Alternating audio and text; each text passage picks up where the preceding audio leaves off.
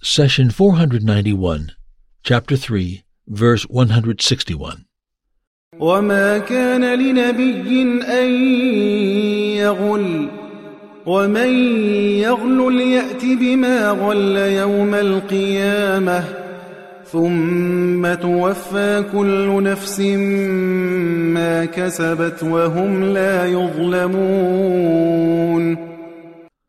It is inconceivable that a prophet would illegally withhold spoils of war. Anyone who does so will carry it with him on the day of resurrection. Then every soul will be paid in full for what it has done, and none will be wronged. Chapter 3, verse 161.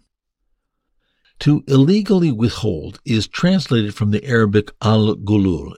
It means taking something in secret and owes its origin to the meat butchers.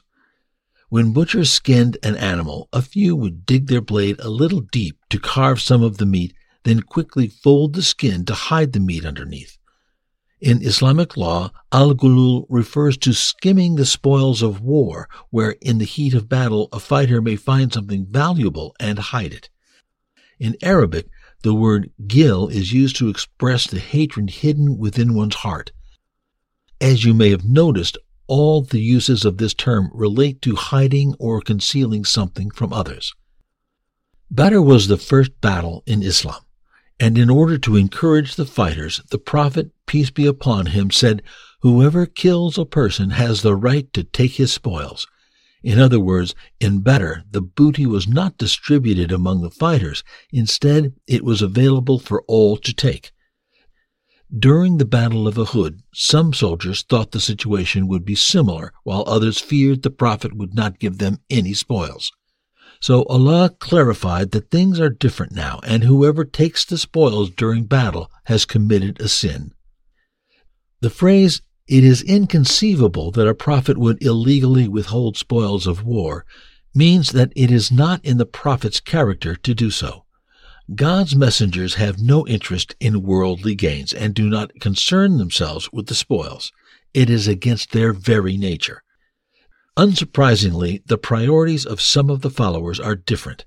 Therefore, there is a difference between a prophet refraining from grabbing some war loot because it is not his nature and a believer refraining from doing so because he or she does not want to sin. The crown of Khosrow in Persia was bejeweled with the finest gemstones from around the world. When the Caliph Omar saw his commanders bring the crown to him fully intact after their victory, he said, Truly honest are the people who bring such priceless piece to their leader. Omar knew it would have been easy for them to hide the crown altogether or simply pick a few gems from it. Why are the spoils of war considered evil? We answer that during combat, every fighter should be on the sole mission to make God's word superior. How can he or she be preoccupied with grabbing and hiding the loot? When you hear the phrase, it is inconceivable that a prophet would illegally withhold spoils of war, you may think it only concerns God's messengers. Thus, Allah follows with a general rule for all humanity Anyone who does so will carry it with him on the day of resurrection. So if you are dishonest in any matter, God will bring it forth on the day of resurrection, as the prophet, peace be upon him, told us, By God, if you take anything unlawfully, you will meet your Lord carrying it on the day of resurrection. I do not want to see any of you meeting God with a camel growling, a cow mooing, or a sheep bleating on his back. Then approach me for help and call, O messenger of God, O Muhammad, O Muhammad, for I cannot avail you anything against Allah.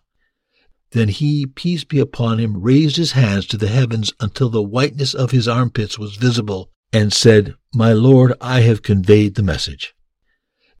The Prophet informs you that if you cheat others or take something unlawfully in secret, you will carry it on your back on the day of resurrection, even if it is a camel or a cow and rest assured that whatever you carry will not stay quiet. To the contrary, it will loudly announce itself for all creations to see. How regrettable it would be if you had taken a donkey, for it would loudly bray.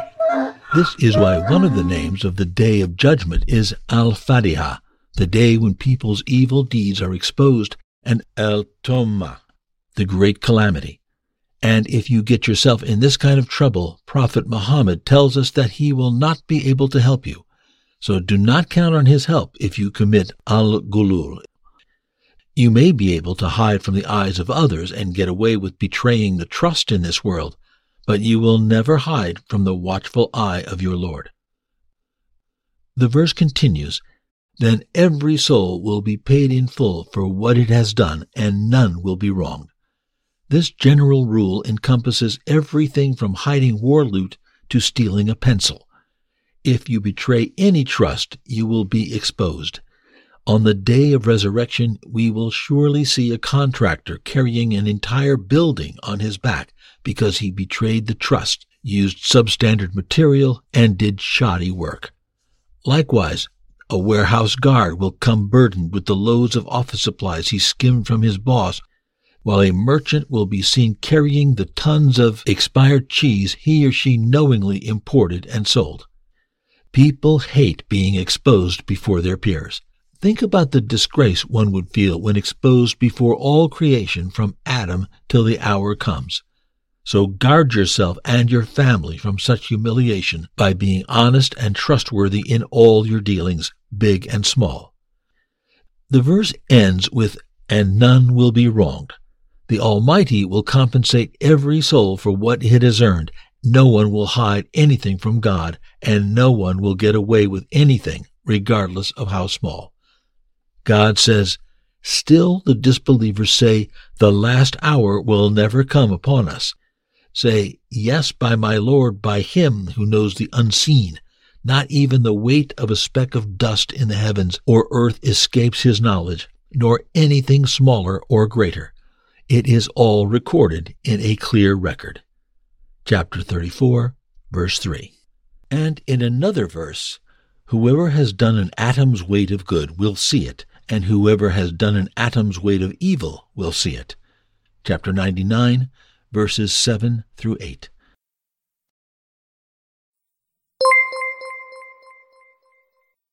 The prophet, peace be upon him, said, Convey my teachings to the people, even if it is only a single verse.